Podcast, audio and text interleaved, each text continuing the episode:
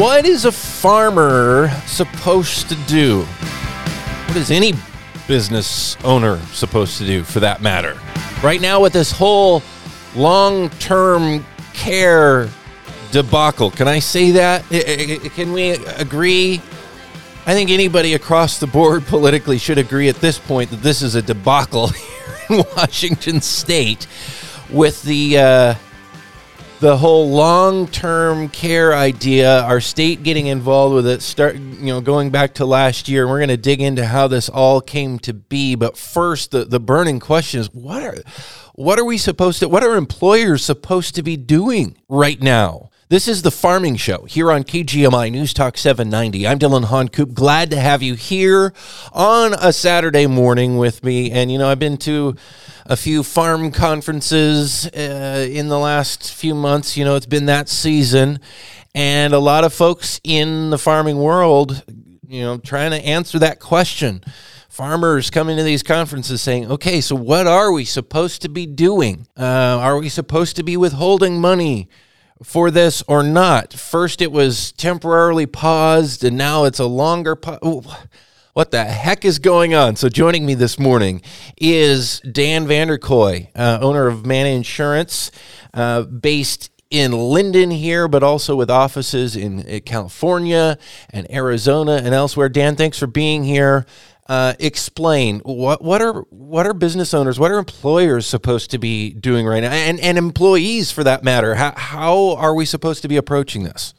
Hey, Dillon, thanks for having me on. Um, yeah, it's been a bit of a debacle, to be honest. Um, I'll kind of start out by saying we jumped into this last year uh, having done a lot of long-term care just from the fact that our families walked through a lot of long-term care needs. And so we jumped in and said hey let's let's try to help with this. Um, nationwide financial who's one of our main carriers that we use on this uh, typically has about 12000 applications in the state of washington over the course of a year. Um, by August 6th, they had to shut down all applications because they had over 85,000 and they could not they could not process them. We still have 40 cases that were submitted back in July that have not been completely processed yet. Um, and so I don't think um, that the the cares uh, the Washington Cares Fund was prepared for how many people were going to opt out at this point. So I think the biggest thing to, right now for employers as well as employees to know is is on uh, January 27, Governor Inslee signed two bills, uh, House Bill 1732 and House Bill 1733, um, basically delaying the implementation of the Washington Cares Fund um, by 18 months. So at this point, it's kind of like, hey, take a deep breath. You can kind of sit back. If you had already collected um, some of those premiums, you know, off the payroll tax side of things, those are actually going to get refunded. That's what they've told us. Um, that's what's in those those House bills that they just um, they just passed and that are on the floor now. Um, so at this point, it's a little bit of a wait and see. Uh, but it sounds yeah. like that you know, come July 2023, that's when workers will need to start contributing to that fund again. So yeah, if I've had people reach out to me and say, "Hey, uh, you know, money's still," I, I, thought this whole thing was, you know, this was before these these recent bills were passed in in Olympia during this session. It was just before this, saying, "Hey, money's still being taken out of my check." Um, for this whole long term care thing. I thought they had put a pause on that. Um, is that that what's supposed to be happening. And, then and then at these farm conferences hearing from some folks in the know again just before these new bills were passed saying hey you know i would keep deducting this because you know if they figure this all out you could still potentially as an employer be on the hook to pay all of that.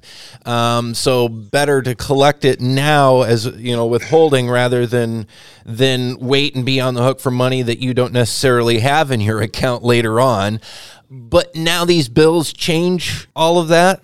Yes, essentially. You know, it, I think Governor Inslee did it as a birthday present to my wife on January 27th. he, uh, Day he, after he my birthday. There you go.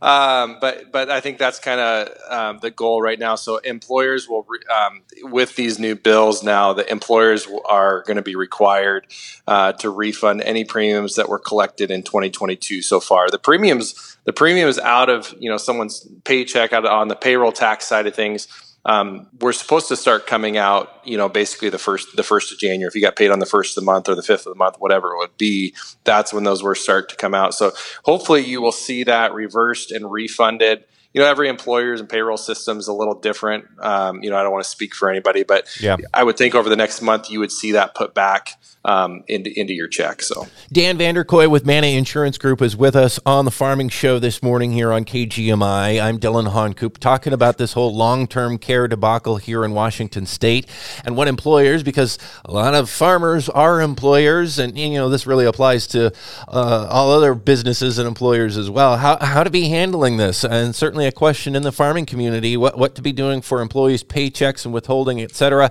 So the calculus up until these bills were passed was, hey, better keep collecting it because you could be on the hook for this. Now that's flipped on its head, and hey, no, you're going to have to refund what you've collected because you definitely won't be on the hook for that at least for 18 months until they figure out what the heck they're doing at that point.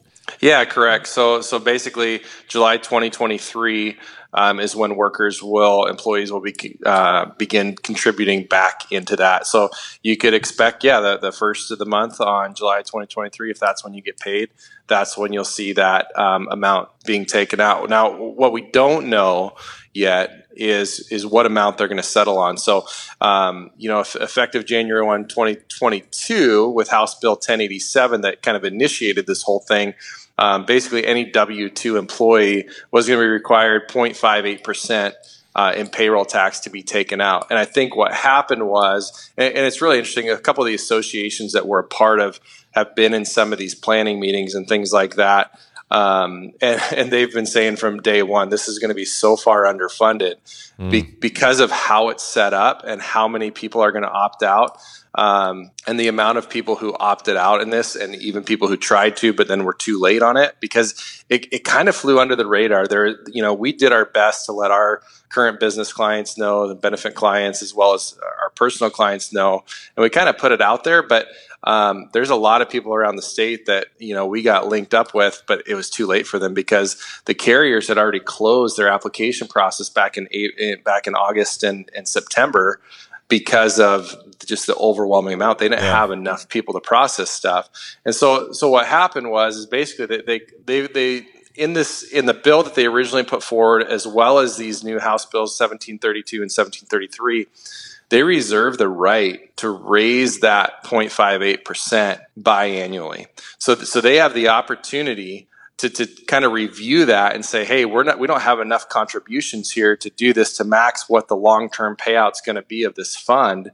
And that's the part that scares me is there's no cap on it. The benefit, to be honest, compared to what you can get on the private market, is is ex, you know is extremely poor what mm. the state's offering. And and speaking just from the reality of it you know our family's in this situation. My grandma had dementia for almost three years. Mm. um, my dad has some stuff different things going on and a $36500 payout. If any of you have looked into long-term care yeah. that's that's that's the maximum payout the state's going to offer at this point unless it gets revised. Sadly that um, can be a that, drop in the bucket when you're dealing with some of that that's three or four stuff. months yeah. That that's the reality of it. It's, it's three or four months if you really need care, and, and, and, then even stuff that they had built in there. If you ever moved out of the state, you could pay into this whole thing your whole life, and you decide to to retire in Florida or Arizona or Southern California, and um, you're not going to get a dime of it if you move out of the state. So I'm, I'm, hoping there's some tweaks and changes with that. We'll, we'll see kind of what what happens, but um, the, there's just so much uncertainty into what you're paying for and what you're getting um, that you know it, it, makes it hard. But yet, long-term care insurance isn't necessarily inexpensive either, right? But you kind of pay for what you get. So yeah, let, us roll back to where we started with this, and this is KGMI, by the way, uh, the Farming Show. Dillon Honcoop here, talking with Dan Vanderkooi of Mana Insurance Group. Um, so the just for noobs like me, because I'm not up on this whole world of financial stuff. Uh, and insurance in particular kind of makes my head explode. I just, you know, I this is not the world I operate in like you do every day. I don't really understand a lot of the things that I should. What was the whole starting point with this? People can buy, could buy historically long term care insurance, and now the state mandated that you have to buy it and they're managing the money? How, how does it actually work? What what was the starting point for this? Yeah, so again, it, it was House Bill 1087 that was passed um, uh, last year, and it was um, they basically came out. I think it, I think it officially went into play like end of March, and they said um, by November 1st, uh, you have to have a policy issued in long term with a long term care plan that has a benefit of at least thirty six thousand five hundred dollars to match with the state payout is if if you want to opt out of this additional payroll tax. Um, the payroll tax that they were going to draw on top of what you're already doing is directly from the employee, not from the employer. It's 0.58 percent. Um, that again, as I kind of stated earlier too, that number can fluctuate on what they're going to pull out. They can revisit that and that can go up or down depending where their fund is at. But the benefits capped at $36,500 for a payout. So it's basically $100 a day for a year. Well, I'm sorry, our family has lived in this world for the last four or five years. Yeah. That's not going to get you anything.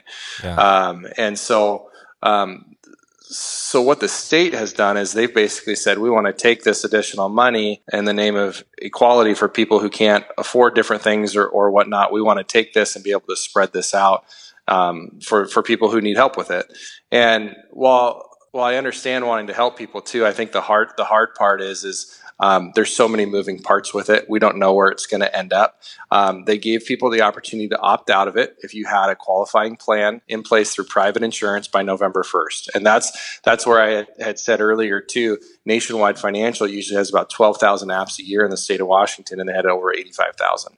Um, and so what happened was so many people opted out of it that the legislature and, and, Governor Inslee had to step back and realize this thing is so far underfunded that we're not going to be able to pay this out. On top of that, they're going to have a bunch of people who are very close to retirement have to pay into this thing that we're never going to get any money out of it. Because you have to pay for a certain like five years or something before? Yeah, you have to pay a certain amount of time in, and that's even shifting now in some of what they're looking to, to do. And now, you know, uh, workers, you know, on this new updated thing, workers you know, near retirement who were born before I think 1968 are going to be able to qualify for partial benefits, kind of on a prorated basis now. So, so there's a, the problem is it's just always shifting, right? And so we would have these conversations, and all of a sudden something would get pushed back, and then it get then it get pushed back up, and and the hard part is is is um, you know these conversations. I, I hit on it before. Our families walked this road. Yeah. Um, I love doing educational seminars and things like this on fixed income and retirement and, and long term care and protecting your assets. But I felt like I was having to walk into meetings and it just became transactional because I just want to get out of the tax. right. And, and that's that's really not planning well yeah, right? To yeah. protect what you've built up in case a long term care need comes up. And I, I, understand, I guess I understand some of the concern from legislatures and stuff because long term care needs are the number one disruption in, in people's retirement.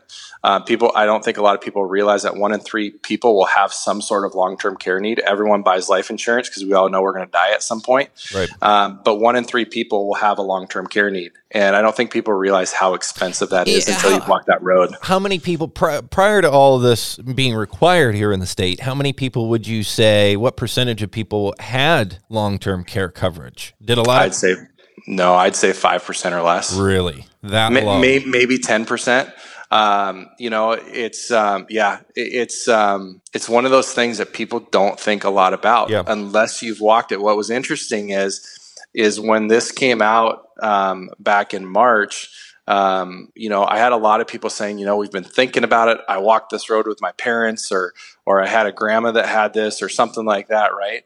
And people are like, yeah, this is just forcing us to do it now. So you had some of those, those type of people who actually wanted to sit down and walk through it and plan to make sure that if they had a ten thousand dollar a month thing at the Christian Healthcare Center up here in Lynden or right. High, Highgate in Bellingham or whatever it might be, that that wasn't going to liquidate all their funds, or they weren't going to have to pull out of their IRA and get hit on taxes for pulling that that amount out right. each month, right? Right. And kick them into a higher tax bracket. So, but then you had the other people just said, "Hey, I just need the minimum. Get me out of this thing."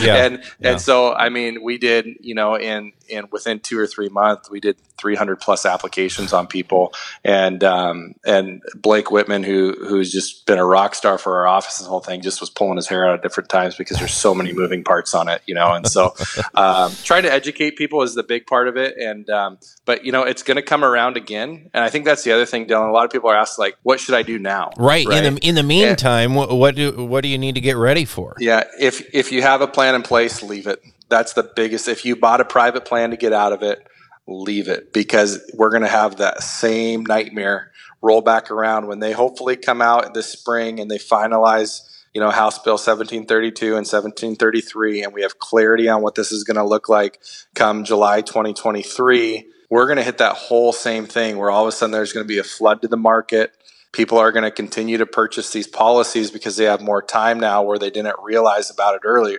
realize earlier in the process this last time around and they're going to want to get out of it and it's going to be overflowed and it's you know normally this kind of stuff in a in a normal situation a 2 to 4 week process for us to process and issue a policy we got some policies that are up to 6 months now so should people right now still be maybe saying, okay, we've got you know extra time here. We didn't uh, get a private policy to get exempted. Should they still be pursuing that now in, in the next eighteen months? I th- I think you want to have something in place before the end of 2022, mm. because if you wait till those last six months, um, you know that's that's going to really cramp things, and you might get one through, you might not.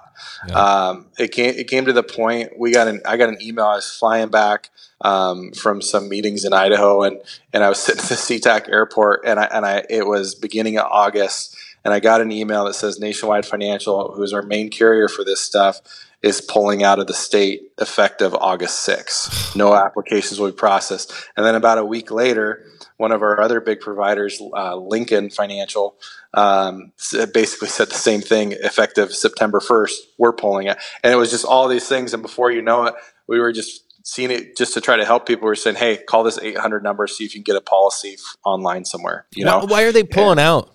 In a nutshell, they can't regulate it. They can't, and, and I think that's the hard part. Is, you know, the state throws out this 0.58 percent, and that they guarantee that it's going to cover thirty six thousand five hundred dollars. I mean, you got to have some um, you know solvency there. You got to make sure that you're going to have enough. So their rules are out. applying to the private carriers, and the car- private carriers are saying, "Hey, we just can't make it work with the the numbers that the state is going to require." No, because you're essentially rolling the dice, yeah. right? Because if the private carriers are doing that and they're pushing all these people through, they they have a hard time. They're just trying to get these applications through, but yet they have a hard time underwriting. And all of a sudden, you have an you go from twelve thousand people a year to eighty five thousand. Well, you have no idea you haven't had the actuaries run the numbers on mm. what it's actually going to look like 20, 30 years down the road. They could drive these companies into bankrupt. I mean, Genworth did that in the early 90s. They got into the long term care game and they completely underestimated um, what the payouts would do with. I mean, inflation's a real thing right now, right? so, time, so. Yeah yeah, and so we have no idea what that's going to look like down the road. Genworth pulled out of the, the long term care market by I think the end of the 90s, early 2000s, um, because they didn't plan for what was going to happen, and so they had to go back to the insurance commissioner then, and they had to basically say, "Here's the deal: we can't, we don't have enough money to pay out our claims in our fund," which is I think what's going to eventually happen to the state fund. But the, but they have the ability to keep raising that rate on people, right? Right. right. So I, they, they, don't yeah. go bankrupt; they just go back to the taxpayer. Yep, exactly.